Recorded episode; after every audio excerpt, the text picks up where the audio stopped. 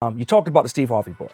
Yeah. Um, Act Like a Lady, Think Like a Man. Yes. Uh, which went on, that like broke records. It was the best selling book of 2009, according to Nielsen. With that book, right, because it was so big, because it moved so fast, Mhm. did that change anything for you as an author? It opened so many doors for me. Like I ended up doing Jessye Norman and Taraji Henson, all of them referencing Act Like a Lady, Think Like a Man.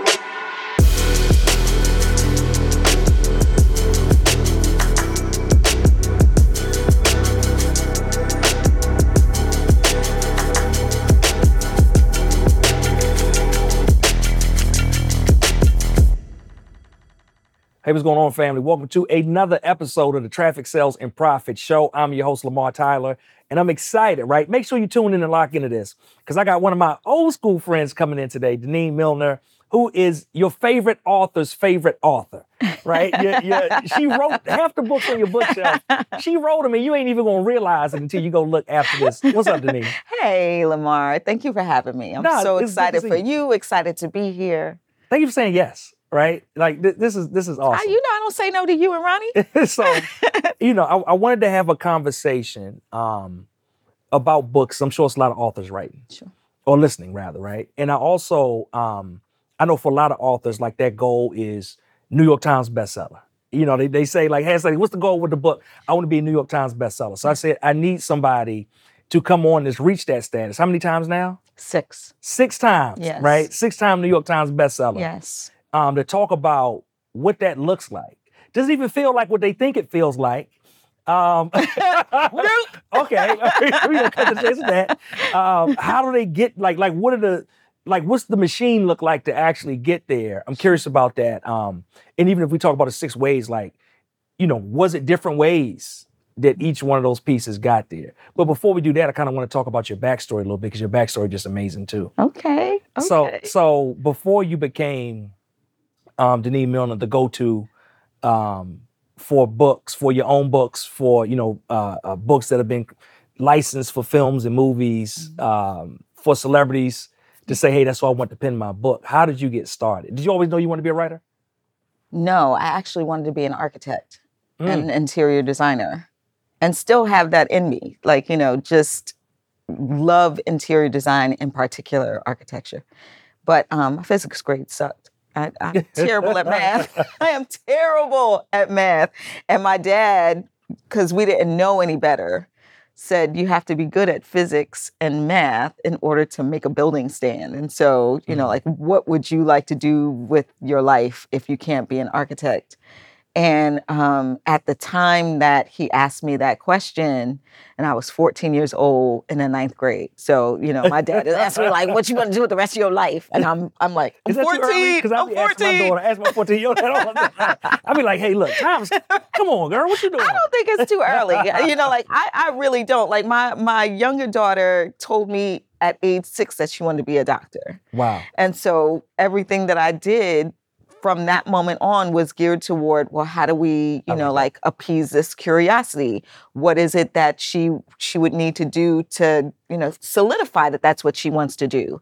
And she's she just started med school. She's 23 and started med school over the summer. And so, you know, I I truly believe that kids need to be focused.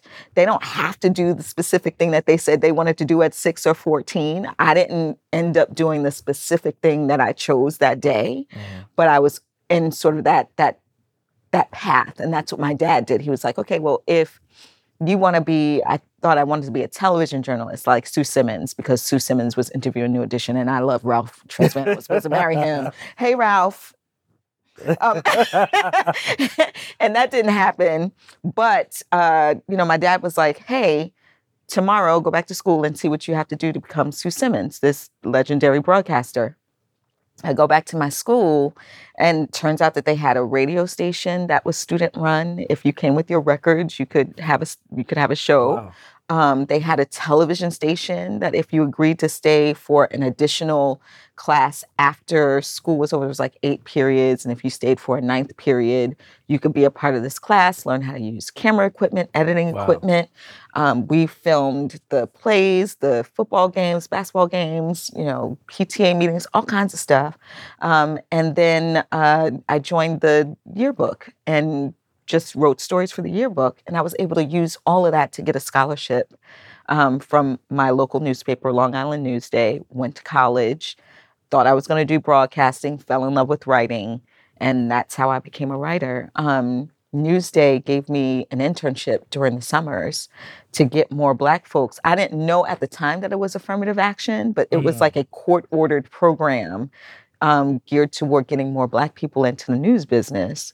And so during the summers, I had a job and learned how to write and be a journalist uh, working for Newsday during the summers. And then the final summer, I skipped the internship with Newsday and went to the Associated Press and became a writer for the Associated Press and then made it into the political bureau with the Associated Press, caught the attention of New York, uh, the New York Daily News, went to be a political reporter for them, covering Dinkins and then Giuliani, um, Mario Cuomo, and then uh, left politics to write entertainment because didn't like seeing that sausage being made under Giuliani. um, who, you know, like it's so funny to see the position that he's in now because he was Yeah. such a terror for New Yorkers when I was covering him. Um, Wow. And so now here he is, you know, sweating. Terror for all of us. Right, right, so for everybody, right? Sweating. Y'all like we've been on this. We, right, we right. this We could have told He you back in the '90s. We tried to tell y'all. Y'all didn't America's listen. mayor. We didn't. We, tried to tell you. You didn't listen. Exactly. So, um, became started writing entertainment. Um, carved a niche out for myself, specifically covering Black folks in entertainment because nobody was doing it.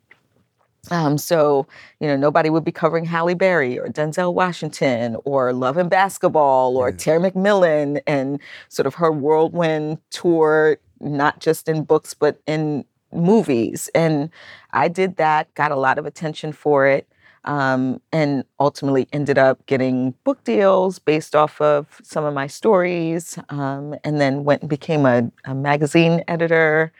Uh, But if I could say for a minute, Mm-hmm. I, I think it's important for people, especially younger people, to realize that there were not as many outlets for No. black story, even black celebrity. that's right. Because you would think like, well, well, you know, you're a black celebrity, you can get anywhere. Right. But it's not really like really for the last decade where it's been prolific that Without you got all these outlets, which are basically outlets that um, people like us started, right? Right. During, during That's that, right. During the blog That's era, exactly really. it. That's But exactly before it. that, it was not because I remember uh, when I worked at at uh, television station in DC. Mm-hmm. Um, you know, one of my homegirls, shout out to Micheline. Micheline like worked in the newsroom, and she would always have to specify and fight for black guests to get on.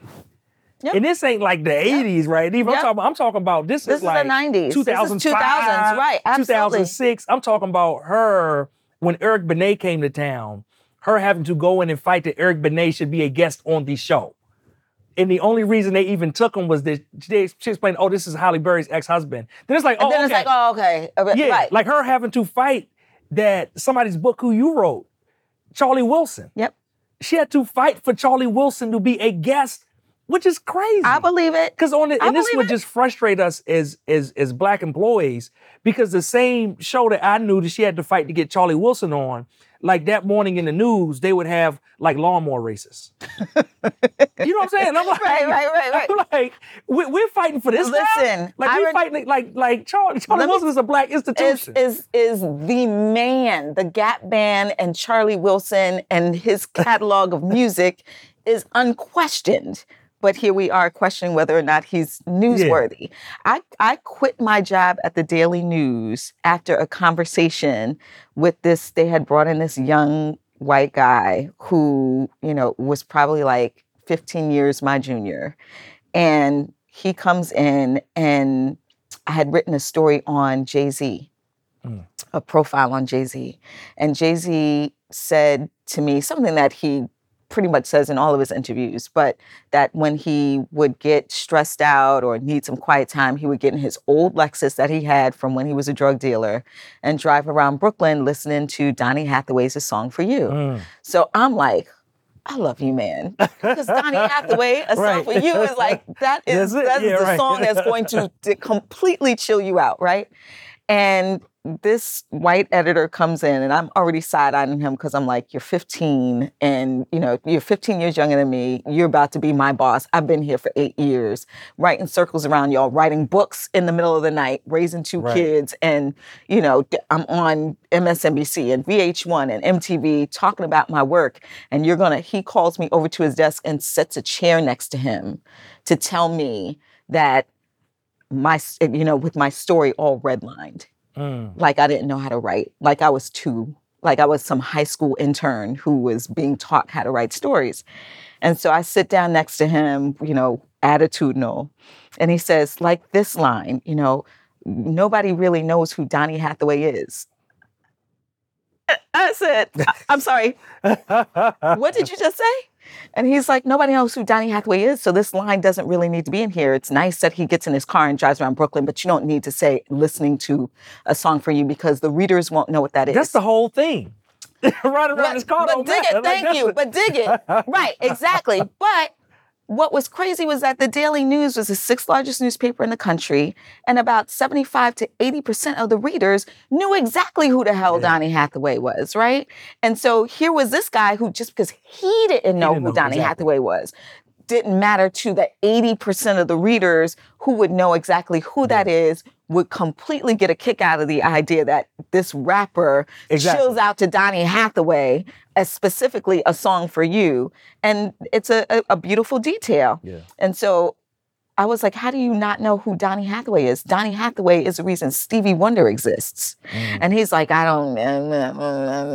And so you don't, I mean, Jimmy Buffett is a good, you know, example of a, and I was like, I'm sorry, what? and so I quit within like the next two weeks because I was not going to be sitting at somebody's side, you know, having them disrespect me, my culture, Yeah. music, and the job. Like this was the job, right? And the readers too. 'Cause that- That, means Exactly. like you really don't know who the customer is. Exactly. Precisely. Which, which above all of those things, like even if you don't connect, if you don't know, like the number one question you been, must do the, know. do the do the client, do the customer know Thank you. who this is that we're you talking about? That's all know, that matters. which was my, you know, argument meant nothing. I was nobody. I was the, Yeah. you know, like the, you know, 800 year old intern who needed to be told how to write a story. So I got the hell out of there Wow. real fast. so as you leave, you already had started um, publishing books before you transitioned all the way out. Yeah. Of being a journalist, right? Um, at, at what point did you know, or did you say, okay, like writing books full time is, is going to be my thing? Mhm. And I don't know if it was it the passion of it. Was it okay? Now I'm making enough money because maybe I had the passion before, but the Right. checks ain't add Right, up. Like, like at what point was right. that transition? I was writing books um, with a full time job just because uh, we were living in New York and it was super Yeah. expensive. We decided to move to, my ex husband and I decided to move to Georgia when um, I got a, a, a decent book deal, um, but I was getting sick. I was stressed out all the time. I could not handle all of the different jobs I was doing. I was writing books. I was working a full time job. I guess when I left, at the time, I was working for Parenting Magazine. I was an editor there. And I was freelancing for like Vibe and Essence and Ebony and all those Yeah. stuff. So I had like three full time, for real, for real jobs going at the same time while I was raising two little babies.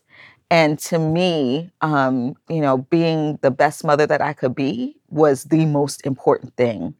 And I couldn't do that and and deal with the s- the illness that I was getting from being stressed. Wow. It was all stress related.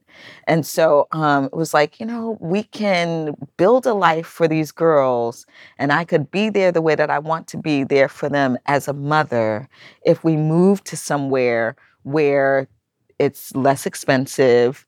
We can get some land, they could play in the backyard. I can meet them at the bus stop in the morning and in the afternoon and still do my work during the course of the day. And so, lucky me, parenting had just um, decided to go in a different direction with a with a, uh column that I was the editor of Mm. when I worked there. They said, "Oh well, she doesn't want to do this anymore, and we have this opening. Do you want to write this column?" And so I left New York with a book deal, this column that was making me about the same amount of money as I got working full time for the magazine. And then I still had all of my contacts for, you know, the freelancing. So when we first moved here, I had, you know, you know, I, it, it was fine. And I just kept building on that and building on that and building on that. And ironically, moving to Atlanta or the Atlanta area, I lived out in Snellville, Georgia. But moving to the Atlanta area opened up the the um, the book deal for Steve Harvey, who was looking for an Atlanta-based writer, and then I wrote a children's book series, like a teen series, with my friend Mitzi Miller, that they wanted set in Atlanta, and they only wanted an Atlanta writer. So I like when I got here, um, within like three months, I had four books, four book deals. Wow. Yeah. Wow. Yeah. So so um, and shout out to Denene. Uh, publicly, Denene is the one who helped us find our neighborhood. Our our first neighborhood when we when we uh, got to uh, the Atlanta area. I remember we rode around all day with our realtor. I was frustrated, like we don't know if this is gonna work. And Denene was like, "You went where?" You ain't go to the right side, right? Follow me. It's like, like what time y'all leaving town? We literally about to That's get back in town, get in, That's our, right. get in the car, and go back to Maryland. That's said, right. "Give me a few minutes. Follow me, right?" And we like drove around her five Uh-huh. neighborhoods, found Yeah. a perfect neighborhood. Yeah. So she helped usher us into the Atlanta area. Yes. With the rest is history. um, all right. So so once you make the transition, right? So you're in Georgia now. You got some some deals and different projects moving. Um, you talked about the Steve Harvey book. Yeah. Um, Act like a lady, think like a man. yes. Uh, which went on that like broke records. It was the best-selling book of 2009, according to Nielsen. Yeah. And how many weeks was it on the New York Times bestsellers? You remember? Ooh, I think like 63. I'm like, did it leave? Right? Yeah, right. It might still be there. It might still be there. it was like 63, 63. Um, At the so- time, well, let me. I got a few questions. Right. At the time, was that your first celebrity book that you had written? I had written, I think I had written the NeNe Leakes book before then. Had I written NeNe Leakes? Yes, I had written NeNe Leakes's memoir. Okay. And I had written two children's books. One that was a ghost written situation, so I can't even say her name. Okay. But the other one was with Holly Robinson Peete. Um, Okay. A children's book called My Brother Charlie about her her son who is autistic. Okay. Yeah. All right, and and I love because because I'll tell you, I probably told you past, but what's crazy is that um I'm trying to remember how we connect. I think I saw one of your My Brown Baby from your website, mybrownbaby.com. Make sure y'all check it out uh, from the website, and I was like, "Ooh, this would like be a good for Black American kids." Something I reached out, so I know we had started talking, Yeah. and we've been in communication and started to build a friendship. But I remember I was talking to my friend Micheline, who I, who I mentioned before, and she had to act like a uh, lady think like a man book on her desk. Mhm. And I was just talking to her, picking it up, and I was, you know, playing with it while I was talking to her, and I turned to the spine. And it's like one of the movie moments, like when, when like everything come together, and I'm like, Denene, oh crap, that's Denene I've been talking to, right? And, did, and didn't realize it. Yeah. Yeah. Um, with that book, right? Because it was so big, because it moved so fast. Mhm. Did that change anything for you as an author? Did that give oh you? my goodness. Is like that kind of opened up the floodgates oh for my things? Like how, how did things goodness. change for that? Yes, It did. like I and at that point in your life, like how exciting was it? Exciting? Right. Was it stressful? Like what Ye- was that like? it was it was exciting um it was it opened so many doors for me like people look at steve harvey and they see all the things that happened to him Mm. after the book came out which you know he rightfully deserved every Yeah. single thing that he got. And people kind of look at me and they're like oh she didn't get anything. Like nothing happened. Like steve harvey got you know his television shows and his radio station show and you know movies and all that. and i'm like no trust me honey. I i came up off of that book. Um you know i did the second book the second book uh based off of that and then steve harvey talked to his friends about oh you're looking for a writer like Charlie Wilson came through Steve Harvey. Wow, I didn't know right? that. It's- They're very good friends. And Charlie Wilson was looking for a writer, and Steve Harvey suggested me, and we ended up doing our book together. Um, Jesse, Nor- I ended up doing Jessye Norman and Taraji Henson, all of them referencing "Act Like a Lady, Think Like a Man." Mm.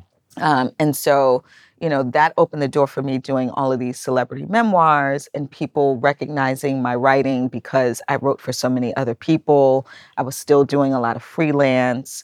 My Brown Baby opened a bunch of different doors. And so I had like all of these different personas, right? It was like Yeah. Denene, the author, Denene, the blogger, Denene, the writer who does like, you know, writes for the New York Times Yeah. or whatever.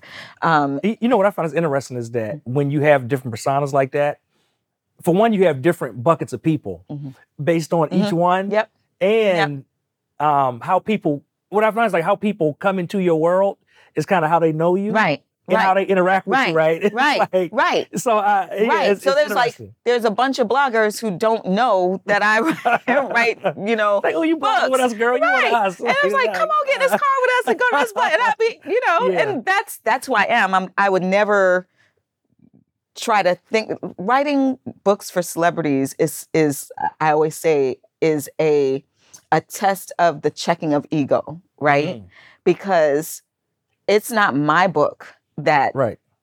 I'm I'm putting out into the world, right? It's a book that I wrote for someone else. So I, I'm more like a doula, helping them give birth to their own story. But it's not my book. And so, you know, I don't get to walk around here with a big head talking about, you know, like, look at my book is a New York Times bestseller. It's it's a new it's Yeah. my book and I do get to take that um that credit as a New York Times bestselling author, but they are that's Taraji's book, that's Cookie Johnson's book, that's you know Steve Harvey's books. They're not mine necessarily. Yeah. And so um you know when I go and I'm standing in front of a bunch of bloggers, it's like, oh, that's Denene. She writes My Brown Baby. and it's not that her book was a, a movie last week. and what's interesting is to them, My Brown Baby could be a big accomplishment Right. than the book. So probably, Right. probably in another lane, That's it. in the traditional publishing world, they probably like, oh, that little website you got to. That's it. That's right. it. Right. So it's, it's That's it. All of my so all of my journalism friends, right? so like we put the the books aside and we you know put the blog aside. The my journalism friends are like, "You writing a blog? huh? Like, do you get paid for that?" Well, let me tell you, how I got paid from you know doing the blog. The blog solidified me as a national parenting expert. Yeah, that's good. and in a way that opened the door for me to have my own television show that opened the door for me to have my own podcast that opened the door for me to be on the today show telling folks how to raise their kids and writing columns for yahoo. And so you know all of these different facets of my um my own personality really came out in all of these different ways that I do my career and created this legacy that I'm really proud of. If I didn't write another word, if I walked out of here and didn't write another word, I, I've done my job. you definitely have. Yeah. um, let me ask you. I want, to shift gears and talk about writing a little bit. Mhm. Um, for you, right? Because you've written so much, front pages of uh, the trifecta, right? Ebony, Essence, and Jet. Mhm. You know, some Right. other, some other, you know, publications probably got more right, circulation right, than my favorite. Right. Uh, right. That's right. That's right. In GSP land, they're my favorites, right? Um, but you've done those, you've done the books, you've done New York Times bestseller. What's been your favorite projects? Oh goodness. I so right, you know, right now I'm doing um uh I run an imprint, a children's Yes. book imprint at Simon and Schuster. And that has been probably the most rewarding out of all of Mm, the things that I've really? done. Just because my goal when I started it, I started it originally with a small publishing company out of Chicago called Agate Publishing. Um, and we did some phenomenal work with this small little fledgling publisher that had never published children's books. We just had the same idea at the same time. He's like, You have My Brown Baby and this, you know, rapt audience of Black parents looking for Black books. And you write and you write children's books. Would you be willing to do this? And I had gone to him thinking, I can pitch this children's book imprint to him because he had a he had an imprint that was focused on black books and black authors. Okay. How about we do some children's books? We literally showed up to the table with the same idea. Um, and so we through that through that partnership, we um, we did five books, and one of them was Crown and Ode to the Fresh Cut, which went on to win every major award Wow. that there was to win for children's books in the year that it came out in 2017. It, the, awards were in 2018, but it came out Yeah. in 2017 and um, and that caught the attention of Simon and Schuster. Um, that and a piece that I'd written for the New York Times that um, was titled uh, "Black Children Don't read Want to Read About Harriet Tubman All the Time," Mm, ain't that truth? and that was my my goal with Denene Millner Books. It's just like we don't need to write about slavery. We don't need to write about the civil rights movement. We don't need to read about you know Black first. All of those are worthy stories, but what what about the stories about kids catching the school bus for the first time and the jitters that they have for attending first grade? What about the kids losing their first tooth and waiting for the tooth fairy? Yeah. Black children have all of those experiences. Where I come to age stories. right, That exactly. set against the backdrop of the race riots. Right, and- exactly. Of Yeah. police brutality and this, that, and the other. And so, um, you know, I said I wanted to create a, an imprint that's a love letter to Black children and families that speaks to our everyday experiences. And Crown and Ode to the Fresh Cut was exactly that. It's a story about a little Black boy going into the, the barbershop and getting his haircut and how special he feels when all the people around him are, are completely focused on making this a good experience, teaching him the camaraderie, the love, the community that you feel when you go to get your hair cut. Um, and that caught the attention of Simon and Schuster. Simon and Schuster offered me a deal that would allow me to do even more, um, to put more money in people's pockets, to um, hire the illustrators that I couldn't afford when I was at the uh, at Agate, and most importantly, to open the door to stories and to people who didn't necessarily have the keys to Yeah. that door in the publishing industry. And so, if there's anything that it's most rewarding to me, is that I got a, a text message from one of my authors. Her book came out um, right when the pandemic started. Like I started with Simon & Schuster in 2020. The first book came out in April of 2020. Wow. Um, and she sent me a text message last week. She's like, "How in the world did this book make royalties? Who bought this book?" And I'm like, "You know, we're we're rolling with a company that knows how to sell books. Yeah. That you know." Is not going to stop selling the books. There are some companies that, you know, like after six weeks, they don't think about it anymore. This company really does kind of dig its tentacles into different um, places that weren't necessarily um, available or known about when I was with the smaller publishing company. And that, you know, is what gives these books longevity longevity. But what I love is that these books are award winners. These books are beautiful. I give stacks regularly to people who have kids. I have uh, I think altogether there are 16 that have come out. I have another one coming out next month and then a few more coming out next year. And I get to usher those into the world. And if there's anything I like to do is to create those opportunities. I love it. Now let, let's talk about those opportunities because you've been now in a position where you've been the writer, and now you uh, through your imprint right are helping other writers kind of Yeah. get to the masses and sell books Yeah. along the way. Yeah. Um, for people to say, all right, you know, I'm trying to figure out how to go the traditional route to get published. So I want to get published by Simon and Schuster Right. or imprint. Right. Like, what should they be looking to do? Like, like how can I take my my book or my idea for a book and actually get a traditional publishing house to be interested? Sure. Well, most traditional publishing houses require you to have an agent, right? And so you would have to find an agent who deals in children's books, who may have an interest in the kinds of book that you want to write. Um, and who has the um, the tentacles again within the industry to go to the right publishers and the right editors at those publishing houses to be able to sell your book. I um, know how hard it is to get an agent to sign on to your work, and so I don't require you to have an agent. So anybody could send a you know a manuscript to me, and it will be taken and looked at seriously and considered to be published. Um, once you get an agent, that agent will be the one to show the work to you know a bunch of editors or have one or 2 specific editors that they want to that they want to show it to. And from there if you get a book deal it's off to the races. Um, you know but it doesn't stop at the writing once you you know have the story we're responsible your publisher is responsible for finding the illustrator. Um, we're responsible for doing the sales and marketing the publicity.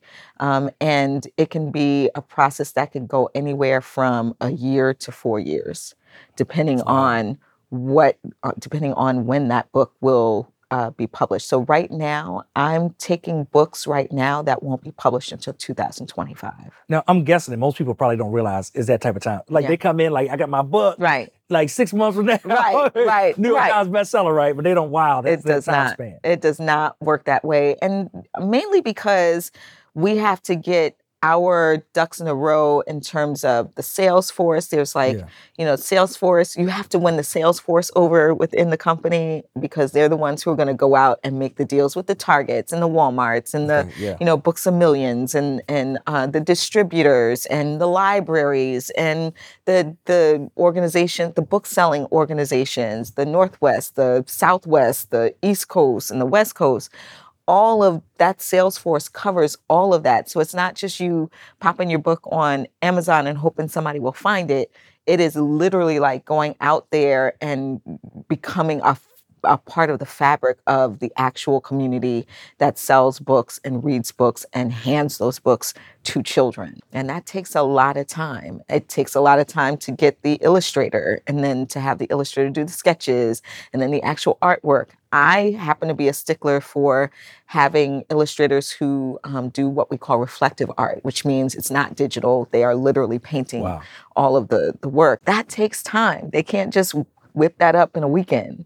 Right, uh, and then there's you know understanding how that how that book will flow and how the story is being told. There's so many different things that go into making a quality, beautiful book that is going to stand the test of time, and that takes time. It takes time. Wow. Hey, I'm, I'm curious. This is the way my marketing mind works. What happens with those original pieces? Because I'm saying you take the original piece and you get them digitized for the book. Right. But what happens with those? With the those artist pieces? keeps them. Wow. and the artist can do whatever they please with them. So usually there is a um, an agreement between the illustrator and the author. The author owns the rights to the character, but the illustrator owns the right to the work that was created with that character. And so they have to decide if they're going to do, you know, like if they're going to try and take this to Disney and get a movie or Because then both would have to sign off. on it. Absolutely, absolutely. Um, but the the author has the right to take that original work and um, make photocopies or calendars, or whatever they want to, and sell it as artistic work, Yeah. but not as a story featuring the character. Now, let me ask you this because this is this is what I've heard over the years, but you'd be a, a great person to say yay or debunk it. What I've heard is that over the years, um, the publishing houses do not market books like they used to. No, they don't. And so, like as an author, right, where a lot of people think like, "Hey, I've made it." If they're releasing my book, it's still a lot of re- responsibility on you to actually get out there and move and market and sell it. book. whole lot of responsibility that you have to take on. The amount of work that the the book company has is insurmountable. Like I, you know, like uh, there are some days where I like my eyes are You have a new literally respect. You, buckled. you have a new, you have a new respect once you move to the other side of the absolutely. Eyes buckled, and if you keep, and I, you know, like I have my imprint. I'm the only editor in my imprint, and you know, like I have access to the publicity team. I have access to the marketing team, but they don't work only for me. They work for. I think there's maybe like eight or nine imprints within Mm. um, the Simon and Schuster books for uh, children and young readers, um, and you know, and you know, they're huge. It's just me, and then there are you know all these other ones, and you know, if you're not willing to sell your own book, if you're not willing to do what it takes to sell that book and get out there and let people know that it's coming, it's going to get lost in in the sauce. It really it's- will. And that's interesting. To me, I think what most people think is, hey, I'm going with a big company, so I don't have to do all that stuff, not realizing that they will. it's, it's the exact opposite, actually. When you talk to authors, I know you you always speaking on panels and things like that. Um, is there like a certain lens where you say, like, hey, if you're looking for this or trying to do this, then traditional publisher may be for you? Mhm. Like, are, is there anything that you look at like that where you say, like, hey, you're better qualified for a traditional publisher if you check these boxes? I mean, for me, I'm just looking for a beautiful story. You know, I don't know. I, there, you, there are people who look for track record. There are people who look for, you know, audience, Audience you know, built-in something, audience yeah. size. You know, like how many people follow you on Twitter, how many people follow you on Instagram or TikTok or whatever, and that is meaningful. But to me, if the story is not there, then none of that other stuff matters, right? Like this is something that's going to have your name on it into perpetuity. And we want it to last because it's a beautiful book. And so when I'm uh, you know, finding books that that speak to the everyday experience of black children. I'm looking for books like Crown that, you know, like you can open up and every black man and boy and teen that I've shown that book literally giggles when they read it. They Mm-hmm. giggle because it makes them feel like what it feels like to be in a chair with surrounded by a bunch of other black men. And you know, there's a line in there that I actually had to fight the publisher on at the time. It said, It wasn't Donny Hathaway line.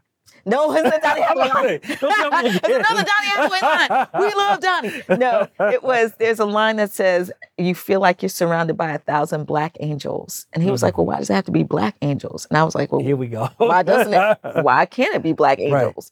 And he's like, but it's not necessary. They're just angels. And I was like, yeah, to you they're just angels.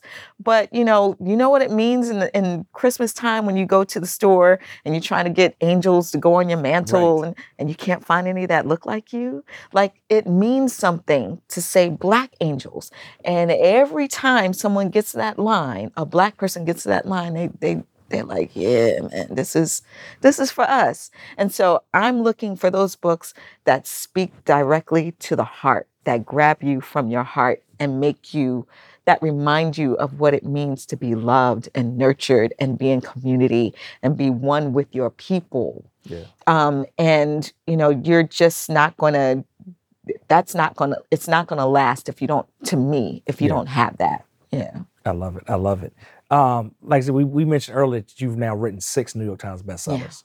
For those books, what was the machine like around them? What, what was it pretty much Ooh. known before the book even hit that hey, like the whole company is moving to like this will be a New York Times bestseller, all eyes on it, all salespeople on it. that's pretty much how it works and you know like it when when you spend a certain amount of money to purchase a book at a pu- at a book publishing company you are making the commitment to make that a bookseller because a bestseller because Wow. you have to make your money back right That makes so sense. so if if I paid fifteen thousand dollars for Denene's, you know, autobiography, that's going to be a very modest book. We might print like ten thousand copies. If we sell five thousand, you know, it's cool. If we don't, oh well. But if Taraji Henson comes along and you give her millions of dollars for that book, you got to make that money back. And it's Taraji Henson. Taraji Henson is going to have the platform to go out there that Denene Millner does not Yeah. to sell that book. She's going to be on, you know, morning television shows. She's going to be on late night television. She's going to um, be in all the places that are going to get millions and millions of people to know that she has this product coming out and you can buy it. Um, she's going to get special attention from book clubs. She's going to get special attention from Amazon. She's going to get special attention from Barnes and Noble and Walmart and all of and Costco and all these other places because she's Taraji Henson, right? Same thing with Steve Harvey. Same thing with Charlie Wilson and Jessye Norman because they're celebrities. And so if you pay that kind of money for a book, and I'm not just saying that's just for celebrities. If there's a book that people, you know, editors recognize is going to be a hit, like it has all of the the the the ingredients for it to be something that everybody is going to be like, oh my God, that is the best book ever. Oprah is going to want want to make this one of her, um, you know, like her books, which is still the key to best to becoming a Really? bestseller. Is Oprah is still, even without the show, if Oprah Wow. says yes, it's on. Really, your becoming a bestseller is about how much we paid for that that book, Mm. which will trigger the publicity, the marketing machine, and all of the things that are necessary to make sure that, that book sells. A, first and foremost, because we're trying to make our money back, but B, because we know when we pay that money that we have a potential hit on our hands because of who you are or because of what the story is. And so, um, you know, I, I think that it's kind of rare for you to be able to, you know, just have kind of a sleeper hit. There needs to be the machine behind it. the machine behind it. Yeah. H- How many copies is it you need to sell in that first week, roughly? Oh my gosh, I couldn't even tell you. And I don't think that that It doesn't. matter. It fluctuates a little. Now, it Okay. fluctuates, but it's it's it, like that doesn't. I've had books that have sold a specific number in the first couple of weeks, and you would think that it should be on a New York Times bestsellers list. But if it's not in specific reporting Mm. um, stores, there are Right. specific New York Times bestsellers reporting stores. So if I sold, you know, a thousand copies in, um, you know, in a in a local bookstore that is not a New York Times best-selling reporting store, then it's almost like it didn't happen. And, and you know that goes back to something I always talk about. You have to know starting out what you want the end result to be, Right. and like what the goal is. Right. I think like too many people just fumble Right. through business, Right. whether it's writing, Right. authors, and, and actually I'll say like specifically with authors all the time Right. because I meet authors all the time that are trying to do things with their books, and I'm like, what's the end goal? Right. because I I had somebody tell me well, my end goal is, you know, I want to get this book in the hand of 10,000 young girls. I said, well, you want to get in the hand of 10,000 young girls, let's set up a funnel where you can do a free plus shipping offer right. and get it in their hand. Right, right, right, you know, right, right, right. like a That's whole- all you're trying to do. if you're trying to sell it for 30 bucks a pop, Right. it's going to be uphill battle if you ain't got the machine behind you to sell 10,000 copies, Right. right? Um, but then, you know, somebody else is like, hey, I want to make a ton of money. Well, then the strategy is different, right? But but even what you're talking about, I love it because, um, you know, like again, if, if the strategy is I want to sell as many books as possible, being a New York Times bestseller, you can do Right. one without doing the other. Yeah, absolutely. And- and- absolutely. And, even though, you know, it And could be a get stamp and it could feel good for your ego, it's probably somebody that's not on that list that makes a whole lot more money than the person it, it is. Precisely. And then I'm, I'm assuming there are costs associated with the machine that runs right. That's exactly it. That's exactly it. And it's like I, you know, like yeah, I have six New York Times bestsellers, but that didn't necessarily change things for me. Mm. Like writing a story in the New York Times about the need to to uh, to to create stories for Black children that move away from slavery and civil rights movement did more for my career than any of my six New York Times Wow. bestsellers did. Right. So it's it's being intentional and focused and understanding what can come from this move that you're making. And I knew that writing that story was going to get attention for Denene Millner books. I didn't anticipate that it was going to get the attention of Simon and Schuster and Yeah. have Simon Schuster say, "Hey, why don't you come over here and do this with us?"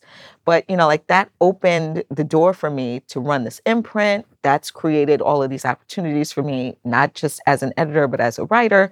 And it's, you know, you just you have to be really intentional. I love it. And some of the things that you think would, you know, make you get you to the pinnacle aren't necessarily as useful as some of the things that, you know, are just about putting your nose to the grind and grinding. I love it. I got a few quick fire questions for Sure. you. Um, if someone is an aspiring author and they're watching this, like like what advice would you give them to start with? read. Read and write every single day. There's not a day that I don't sit down. I have a notebook, I have my computer, I have my phone. There's not a day that goes by that I don't write something, not just because I have to, but because, um, you know, for work, but because it's it's a muscle. You don't have a, you know, like th- there's not a day that goes by. I believe that Charlie Wilson doesn't sing, right? It's his muscle. He has to make sure that his voice is at top tier in order to do what he does. Steve Harvey, there's not a day that goes by that he's not plotting out some kind of business thing because that's how his his machine runs. There's not a day that goes by that, you know, like a a concert pianist doesn't sit down to the piano and play. They have to. You have to exercise that muscle. So it's writing and it's reading just to see what everybody's doing, what Yeah. what's out there. Like I, I have a stack of books next to my bed, a stack of books pretty much in every corner of my house. And at every, you know, if I'm not writing, I'm reading something. Right. Um, so, you know, read and write for sure. All right. And I'm Ronnie, if you're watching, you heard that. Denene. Denene has a stack of books. Ronnie, get on me because my stack of books on the nightstand. I got a stack of books on the floor. Listen, Did she be like, where he's going? Did she put them place? That's why I don't like you move my books. Because then when I need them, Right. I they need, not I need there, to right? know where they They're not- are. I need- exactly. I need, to know where I am. I appreciate right.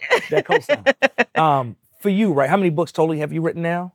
31 published. 31 published. And then I have one children's, two children's books coming, one in 23 and one in 24. And then I have a novel that's coming out in 23 that's going to be kind of a big deal. Okay. Yeah. Um, out of those, give me your top three. Your top three favorites. I know all Out of my your out of my 31? I know all of them your babies. Oh, but give me your- goodness. your- your out of the ones that three. published or unpublished? Published. Let's do published. Oh, published. Oh, published. Um, okay, so I have a children's book called Early Sunday Morning. Yes, I have That several one- copies at right. the house. That one is Love it. based on the first time I stood up in church and sang. Amazing Um, stories and illustrations. The illustra- I like right you, now as Vanessa you're saying it, Brantley Newton. I literally Yes. can re- you know remember the cover right. now. Yes, Vanessa Brantley Newton is a goddess, and I saved up all of my coins so that I could get her to illustrate because the the publishing company that I was with, Agate, couldn't, you know, wouldn't pay for her services. I had to pay for it myself, Mm-hmm. not all of it. So I I had to, you know, come up with the rest of the money for her fee. And she illustrated the mess out of it. And it looks just like my mother and just like my dad and just like me and my girls. And um, and that one makes me happy because it was kind of dedicated to my mom, who, Mm. um, you know, was very much a church woman. She loved her, she loved her the Lord, right? and um, and jog for Jesus every Sunday, and uh, and took me and my brother and made sure that we understood um, this moral code that she had, uh, Mhm. and and being in the church created this kind of community that um, that that I really needed growing up. That we really need we really needed growing up as a black family from the South in the North um, in the 90s in a pretty segregated kind of neighborhood. Um, that church was was a lifeline for us, and Okay. so that book very much um, speaks to that community that I remember growing up, and that was the foundation for who I am today Okay. and specifically my mom. Um, then I really liked um, J- the Jessye Norman book because it was like the kind of writing that I hadn't done before. Just Mm. because um, Jessye Norman, she's a world-renowned uh, opera singer. If in case folks didn't know, um, black woman from Augusta. She fell in love with operas, listening to the radio, uh, and became this this world renowned opera singer. She passed away maybe like three years ago or so. And Jessye was so mean to me. She would there would be times when she would li- I would literally cry. Just she would make me cry. And I'm not the biggest crier. And Jessye would make me cry. She would just really come at me really, really out the side of her neck. But the stories that I was able to get from her because she had traveled all over the world and this and done so many things with so many different people and the stories that that I was able to get out of her the way that she spoke really translated beautifully on the page and just raised the level for the kind of writing that I was able to do. So she pulled something out of me that you know I didn't necessarily like the, you will not be able to look at act like a lady think like a man and compare that to you know stand up straight and sing um, that book, that level of writing was just completely different for me. So even though the experience wasn't the best, Yeah. that book means The something to me. Yeah, was- was absolutely, absolutely. And then I really love writing Taraji's book because Taraji was just cool people. I was about to say I can see the two of y'all like. Yeah, oh like, my God, we like had the best time. and- We'd be on the phone just for hours, for hours. And then sometimes, you know, like we'd be on the phone in tears. You know, like she Mm. just, she has this this personality that you see is who she is. Um, and she just made it really easy to tell her story and you know like just being really vulnerable was something that you know like she embraced in that whole process and that whole journey she she held back nothing and it's on the page and she didn't pull any of it back and so that was a really great experience All right, I love it. I love it. Um, this has been amazing, right? Uh, for the people listening in, how can they contact you? How can they find out about the imprint? You know, how can they find out about my brown baby? All, Sure. all the things in your universe. I am my brown baby everywhere, but I might be changing that. I got to talk to you about that because you know the the blog is still there and it's there for like basically archival purposes. Yeah. I don't really write on it anymore because my kids are grown and they're like, "Don't you be telling all my business? I'm I get it. 23. Hey, you better not." um, and so, you know, like I still have people who are like, you should still write for it. And I'm like, I, I just, you know, like I think I've run out of things to say about when it comes to parenting. And you know, we, we were me and Ronnie, we were um, like influenced for Pampers for like ten years. Mhm. Then one day Pampers was like, "Look, y'all." Like your younger kid, you know them, your you know kid, like children twelve years got, well, you shit. Like, ain't wearing no damn panties. We was like years worth of uh, uh, uh, wipes and diapers every year. We right, just donating them out to causes and needs. They like, look, y'all, uh, right. this has been a good run. I think we done. Right. that, that's how I feel about it. Right. And and you know, I, I just um, I'm in the middle of putting together a new website that's going to. My mandate for it was to marry all of my different personas, like we yeah. talked about in the beginning. Denene, the author, Denene, the blogger and parenting expert, Denene with the TV show, and Denene with the podcast, Denene you know, writing these stories for these magazines. Like, how do we marry that so that um, you know, like you understand that I, it's not just pieces of Denene here and there, and uh, you know, like the bloggers don't know about the perfect thing for you. We don't talk. About it. okay, good. Because I, I, could I could stand your your expertise on this, um, and so she's she's put together this gorgeous website that you know kind of puts me all in the same space, yeah.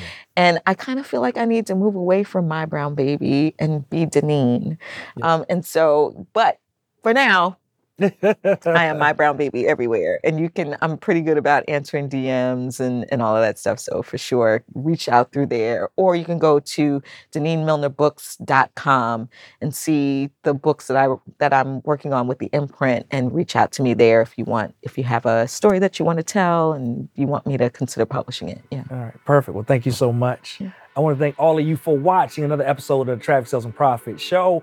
And if you're an aspiring author, um, get the book done. right? Like it's you know, see meet so many people with books on their hearts, right? That's right. Like if you don't get it off of your heart and onto the pages, it does not exist. That's um, right. And listen to all the advice and expertise that Deneen gave you today so that you can get started and get moving in the right direction. Thanks for listening to another episode of the Traffic Sales and Profit Show. Hey, do me a favor if you enjoyed what you heard today, subscribe and follow us on this platform right now to make sure you do not miss a beat as we drop new episodes and additional content every single week. Also, if you'd like to get access to a free paperback copy of my book, access to the TSP Traffic Sales and Profit free Facebook group, our challenges, resources, our events, and more, make sure you visit us at www.trafficsalesandprofit.com forward slash podcast.